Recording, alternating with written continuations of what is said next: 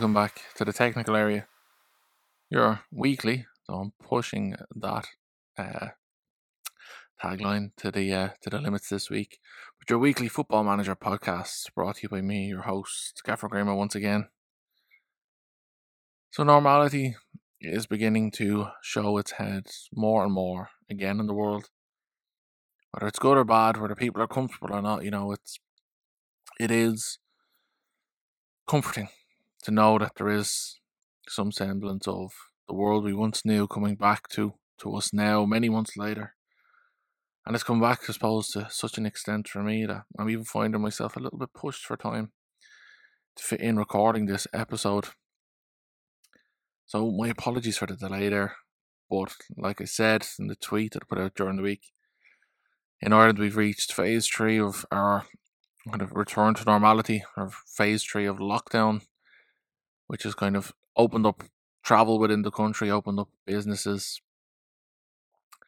and it's beginning to kind of help people kind of return to a sense of normality. Granted, obviously, we still have to follow all the, the usual social distancing, hand hygiene, face coverings, all this kind of stuff.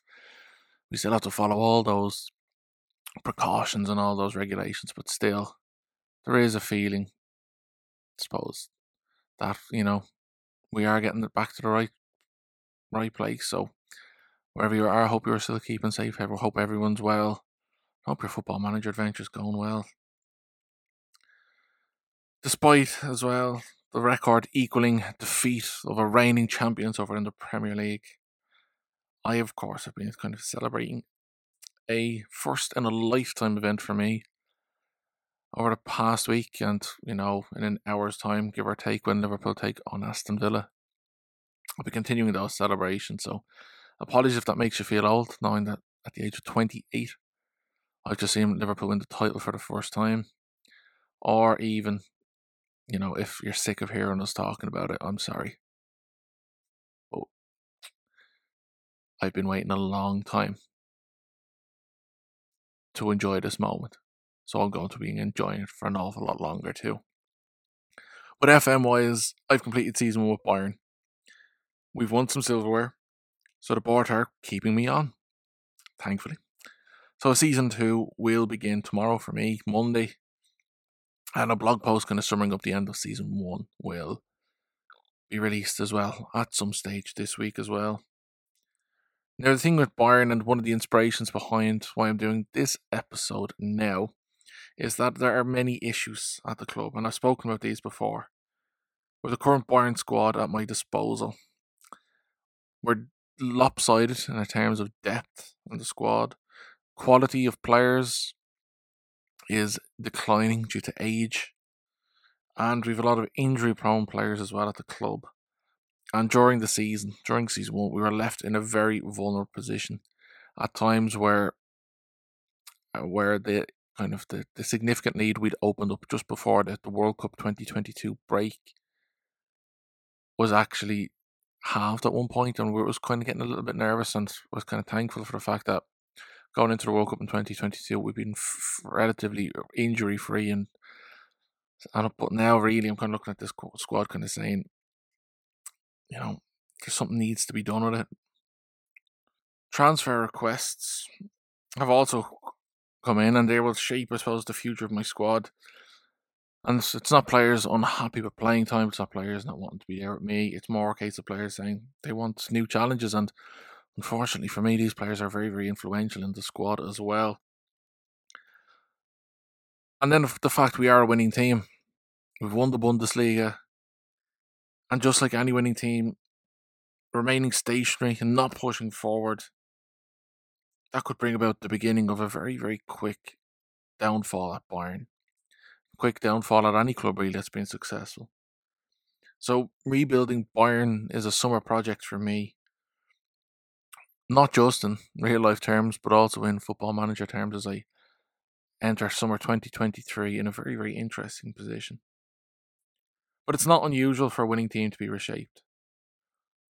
But how can I do it in such a way that allows me to keep my job? So this topic as well, I just want to say, was recommended to me a long time, a couple of months ago, in fact. So apologies for the delay in getting to record it. And if there is any topics that you do want recorded, you want to have a chat about, feel free to send them in DM, whatever way works for you.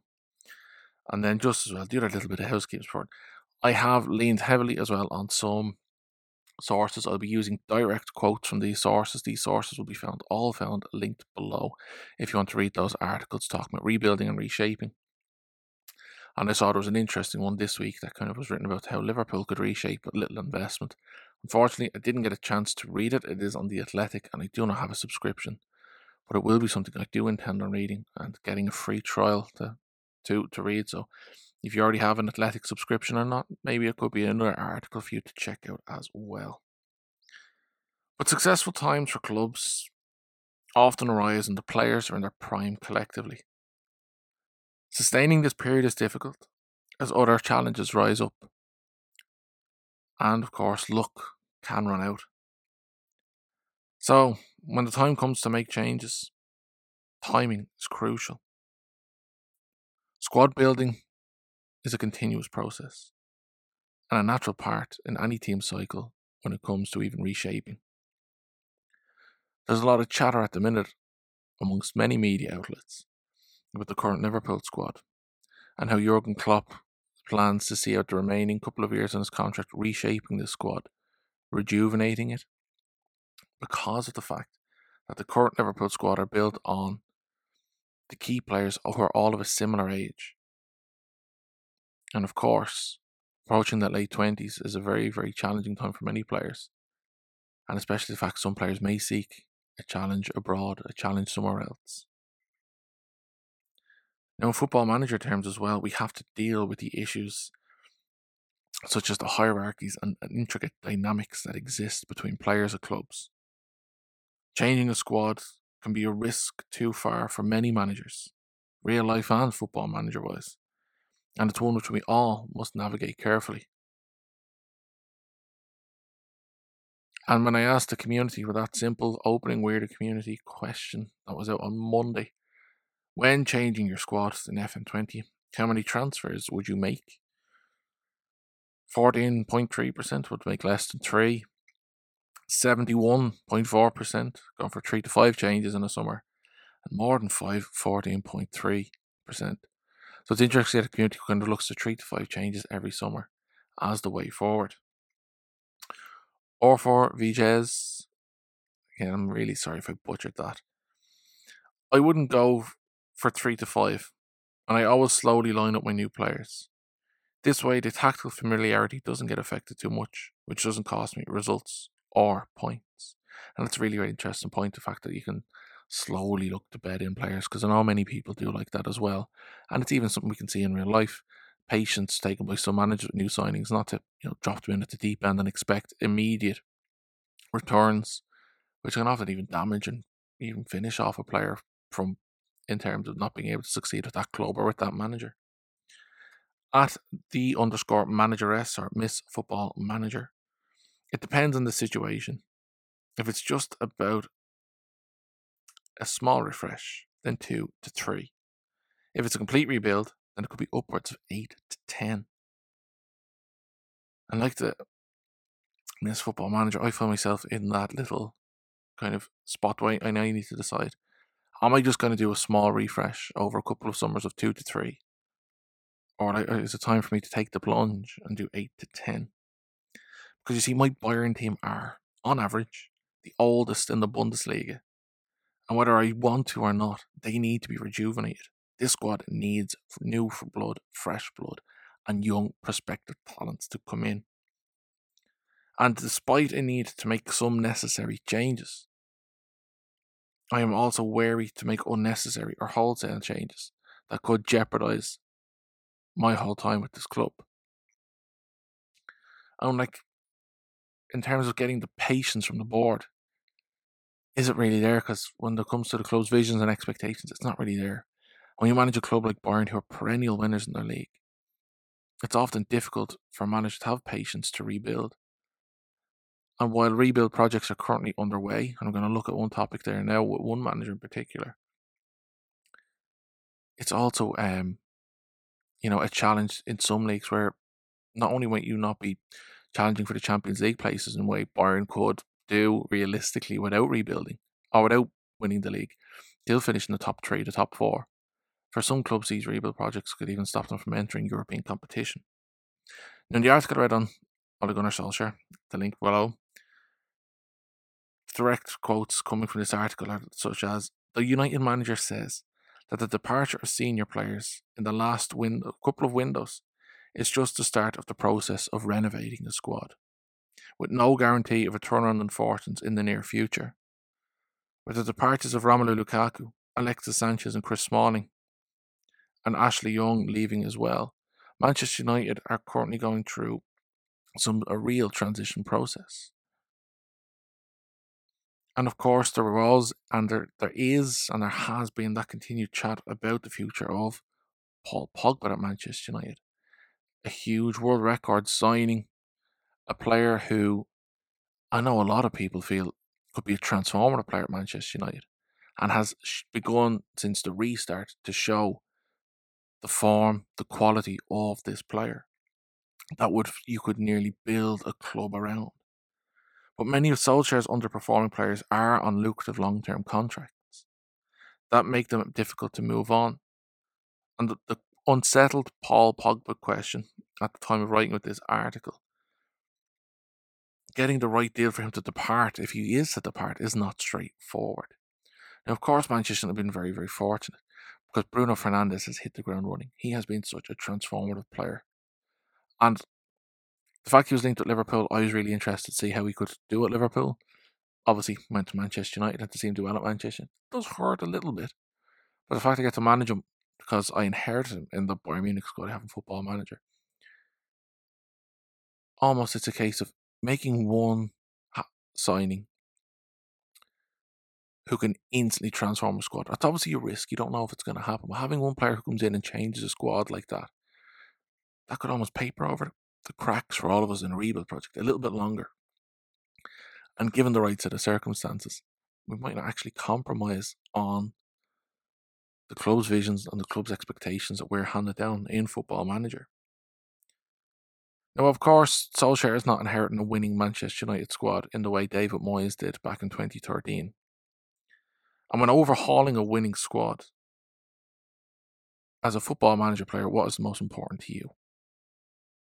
Now, when I asked the community, 23.5% current look for current ability and 76.5% look for potential ability. So it's a case of almost a rebuild happening. It's a one eye to the future. And that's really, really interesting to know that's the way the community is thinking. Because it is the way I'm thinking as well. And I'm looking for, I have sent my scouts to look for younger players. Players who are below the age of 27. Players who are not, maybe not at their peak just yet. I'm even looking at players being loaned out from the likes of Manchester City, Chelsea, Real Madrid, players who are kind of sitting idle in those squads to try and make them you know, back into stars or make help them fulfill that potential. I'm even tempted looking at uh, RB Leipzig at the moment, Did Marco Asensio, a player who I know could be a real transformative player on his day. Potential ability wise, he doesn't really have it. Current ability wise, he's there. So I need to make the decision is that exactly what I want? But when you are making a change at a squad at such a huge and broad level across the whole kind of culture of a club almost, there is a big risk attached. And I'm going to lean on a different sport now, and but there is a great process here, and that's from the University of Memphis, and regards their uh, football program or the American football for us. So all kind of what I'm going to again direct quotes, and you'll find the link below to the article there. So, a team that has won a total of 10 games over the course of four lifeless, talent deprived seasons matched that number in less than four months in 2014. The project was headlined by finding the ideal coach and staff poised for that makeover. And with that, those changes, Memphis broke through. It was unexpected, but it was by design.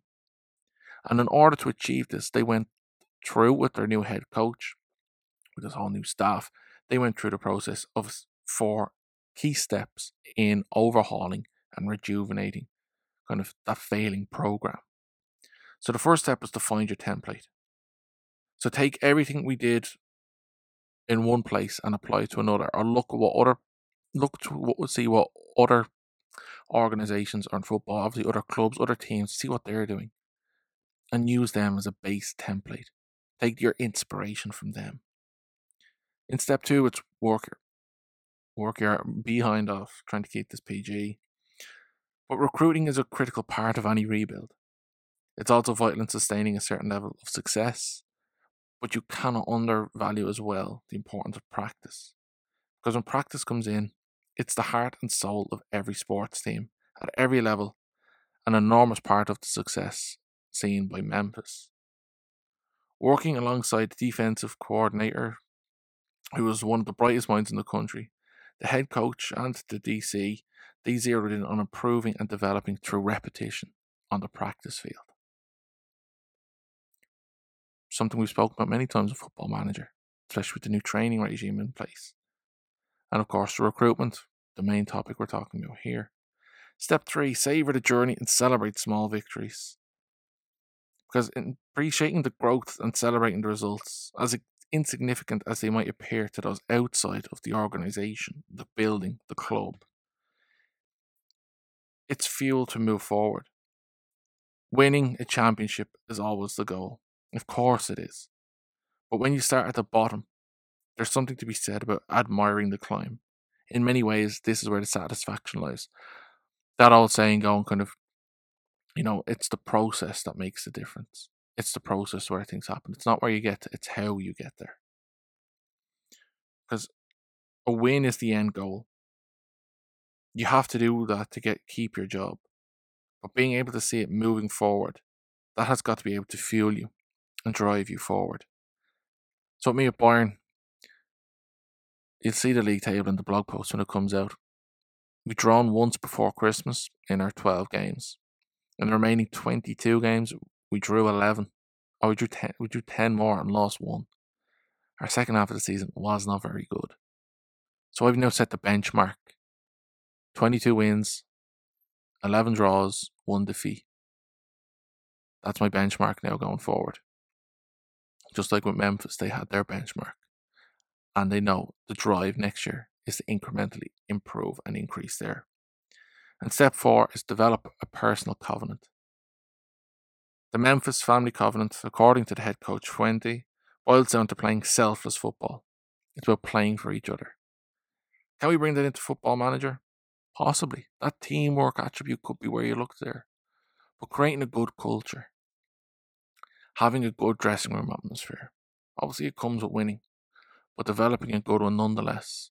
Looking to the social aspect of scout reports, coach reports to see if they will fit in with the group could certainly make a big difference in the successes of our visions at these clubs. And it's not just clubs that do need to be refreshed and rejuvenated because sometimes it's at international level. I know many people in football manager they do look to rejuvenate countries. And I suppose there's no better place to look than Ireland, I suppose, at the minute. Because when we failed to qualify for the World Cup in 2018, it caused a lot of introspection and reflection in Irish football, especially given the nature of the fact that not only did we lose to Denmark, but we were trashed 5 1. Following our failure in international tournaments, failure to reach international tournaments of the late 90s, and only reaching the World Cup in 2002, it's now been it's now been almost 20 years since Ireland has made it to a World Cup. And because of the failures of, of the German national team, following Italia 90 and kind of the, the mid 90s, early noughties, they had put a blueprint in place to rejuvenate German football, starting with the grassroots and building up. And I suppose we saw the fruits of that process in 2014 when that golden generation went to Brazil and won that country's fourth, fourth World Cup. Now, of course, with Ireland, we don't have the pedigree. Italia 90 was our first World Cup, and Euro 88 in Germany was our first ever international tournament. But still, nonetheless, with a taste for it, there is that desire to get back there. But in Ireland, of course, the issues after the 2018 failure, they've kind of been laid bare. and laid bare that showed an organisation that was all over the place. It's, it's, it's a case of like we've been bailed out by UEFA. We currently have like a, a temporary kind of CEO at the moment. The whole thing's a bit of a shambles. So the management succession plan also, you know, a great idea when it was announced with Mick McCarthy to be replaced by Stephen Kenny. But of course, Stephen Kenny and Mick McCarthy were put in an interesting position because of the coronavirus. Mick McCarthy was to manage Ireland at Euro 2020, and Stephen Kenny to assume the position following Euro 2020. Euro 2020 has been put back a year. Stephen Kenny's not willing to wait.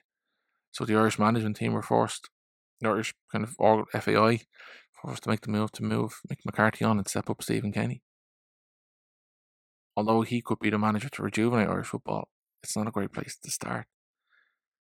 But on the pitch, Ireland are not in a great place. Now, at the time of writing of the article of game, which I'm heavily leaning on here for the direct quotes, just 16 Irishmen in the Premier League alone. A new low. None were with the top clubs. Now, thank you, Sheffield United. Thank you, Wolves, for taking on some of our players. But our most technical footballer back in 2018 was 35. He was playing in the Championship. Our talisman, our sports person of the year, was regularly found on the West Brom bench. Grumbles over our playing style, but also an acceptance of our limitations. That defined the attitude to the team that left many fans despondent, and myself included. I was a season ticket holder at the time, and I just had to give up. I gave up hope. My uncle took it on, but I gave up hope. Right or wrong, it was just the time. And the FAI now, what they're trying to do is they're rebuilding player pathways using the League of Ireland. And everyone accepts that the process will be slow. But is it the right way to go? Because of the nature of the league. Obviously, Brexit will change how the league works, because the fact our main market will not be able to sign our players at the ages of 16 anymore. So all of a sudden, Irish football is in a very, very, very interesting place.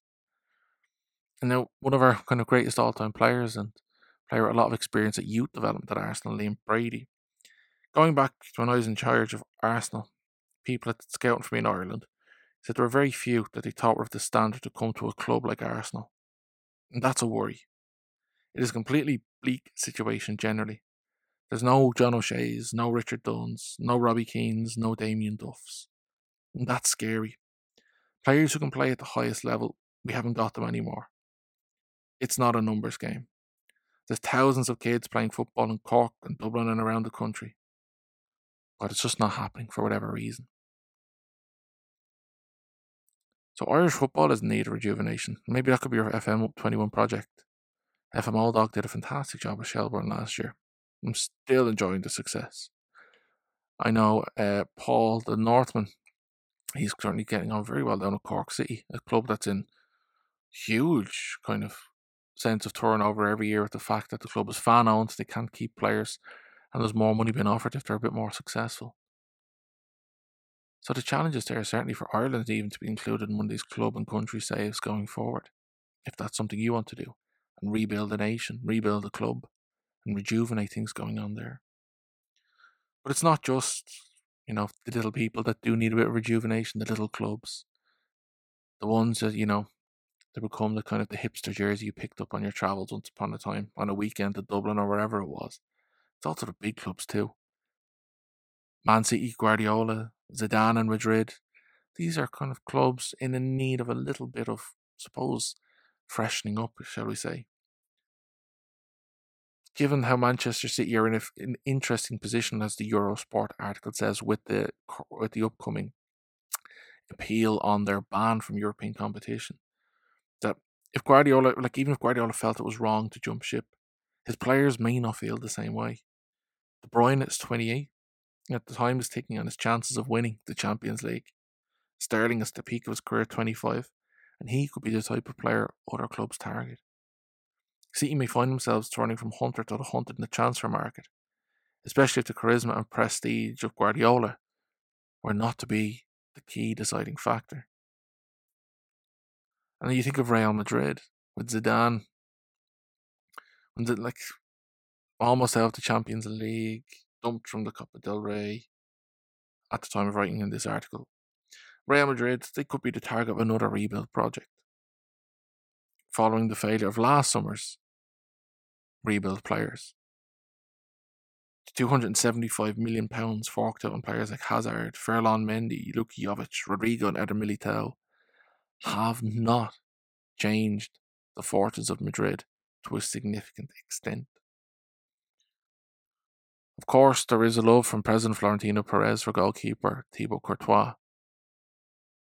But could there be challenges coming internally from Andriy Lunin and Zidane's own son Luca?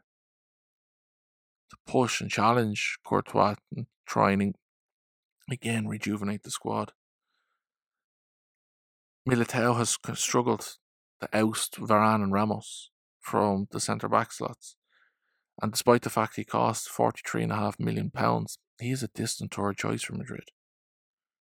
Marcelo has struggled to continue to reach the heights that we've seen him set so high in his career so often. And despite Sergio Reguilon impressing on at Sevilla, and f- there's Ferland Mendy there at the club as well, who again hasn't exactly impressed after his £47 million move from Lyon last summer. Modric and Kroos are aging in midfield. That although Valverde is emerging as Casemiro's replacement in midfield, Madrid do need centre midfield rejuvenation. They're linked again with Eduardo Camavinga from Rennes, N'Golo Kante from Chelsea, and Soumaré from Lille to rejuvenate Zidane, the midfield. And of course, there's of course, I've already mentioned them, but we'll mention them again, Paul Pogba. Public knowledge Zidane is obsessed with Pogba. Well, how does he get Pogba to Madrid? And especially after the COVID situation and with the Bernabeu being renovated as well. And despite the fact he's impressed on none at Real Sociedad, Martin Odegaard will spend next season there. Madrid not keen to break the agreement they have with the club. And of course, Madrid famous for the Galactico front line almost. That's not happened really for them much this year. Luka Jovic has been almost a disaster, you could say, following his £52.5 million move from Frankfurt. Benzema has again been heavily relied upon to get the goals. Benzema is an aging force too. But before Zidane can rebuild the squad of fresh blood, he must trim it. Dani Ceballos, unknown at Arsenal, James Rodriguez, and Gareth Bale, they could all be offloaded for nominal fees in order to reduce the sizable wage bill at the club. Mbappe and Haaland are both seeing as future Madridistas. But then again, of course, getting rid of Benzema is also another issue the club may face. And of course, we all know the COVID effect. And we're going forward in Football Manager 21 even. We could be braced for a new transfer world and that as well. Following the disruptions that, you know, the virus, the pandemic has caused on kind of the, the functional functionalities of the transfer market, the way the game has worked over the past couple of years, and those huge, huge transfer fees that we've come to see as normal. And of course, there is the question: City, you know, will be uncompetitive in Europe. Madrid, another rebuild could, you know, knock the fact that the club is not able to reach the heights of success that fans expect. Managers could pay with their jobs. And if you're rebuilding a football manager, are you prepared to be uncompetitive for a year? And it was a clear two thirds of the community said no when asked the question, and I don't blame you who doesn't want to be uncompetitive for a year in football manager because you spend that much time invested in the game.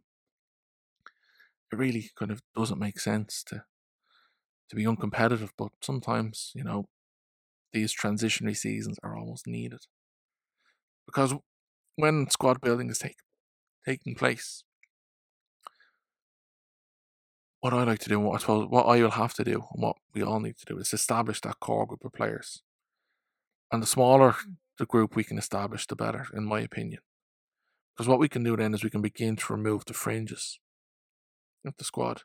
We can allow young players to emerge to the edge of the squad and have a rejuvenation process continuously happening. And then when this process is up and running, two to three key signings every year. with two to three going out, players waning in powers, two to three signings addressing the areas that we have a weakness in our squad.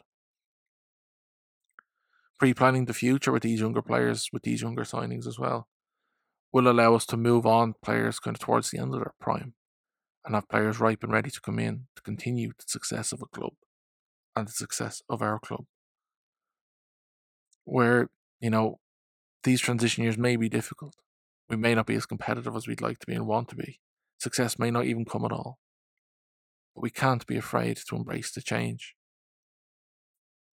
Even on a match day, keeping changes to a minimum, we all know the effect of a flow and a rhythm can have on a squad how these relationships and the team cohesion helps performances game game to game, rotating only whom necessary when necessary. Because disrupting a squad that can really be an unnecessary evil, but also a necessary evil too.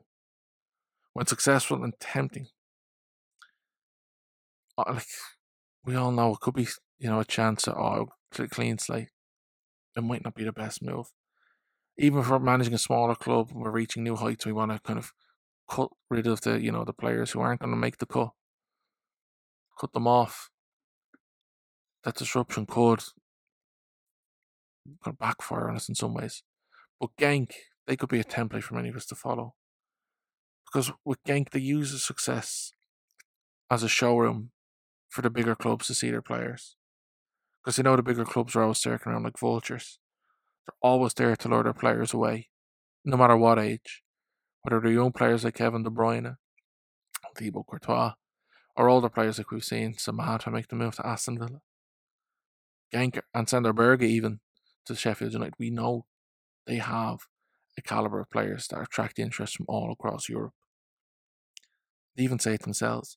We know that we have to build again after a championship, after a good few years, with a new coach, what other young developing players like Ianis Hagi at the time of writing. They take some time.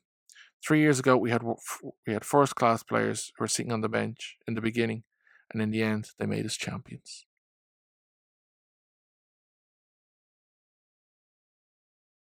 Is there a place for loyalty anymore in football? Or is loyalty more to the club than to the players who represent it? Faith in your projects will only get you so far. The execution from the staff and coaching up can be the difference maker when upheaval is the changing face of your club. Now, just before you head off to plan any rebuild, why not leave a positive review, share in your socials with your followers that you've enjoyed this podcast?